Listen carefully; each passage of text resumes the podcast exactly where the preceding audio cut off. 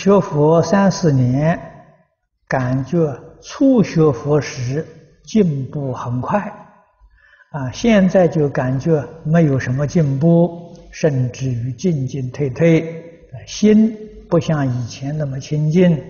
目前工作在新竹，找不到净宗道场，在今年遇佛劫时，啊，到台湾知名的禅宗道场的。新竹分院遇佛，此后就到此道场参学。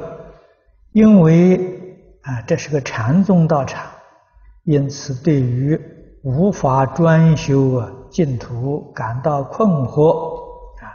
因弟子平时喜欢阅读印光大师文钞，请示老和尚，弟子应该离开禅宗道场。在家修学就好了吗？你这个问题不必问我啊。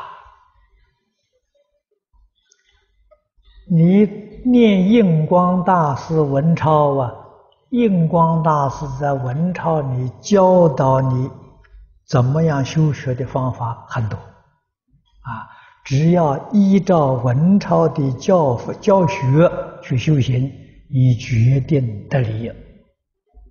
啊，所以你的答案，都在印光大师文钞当中。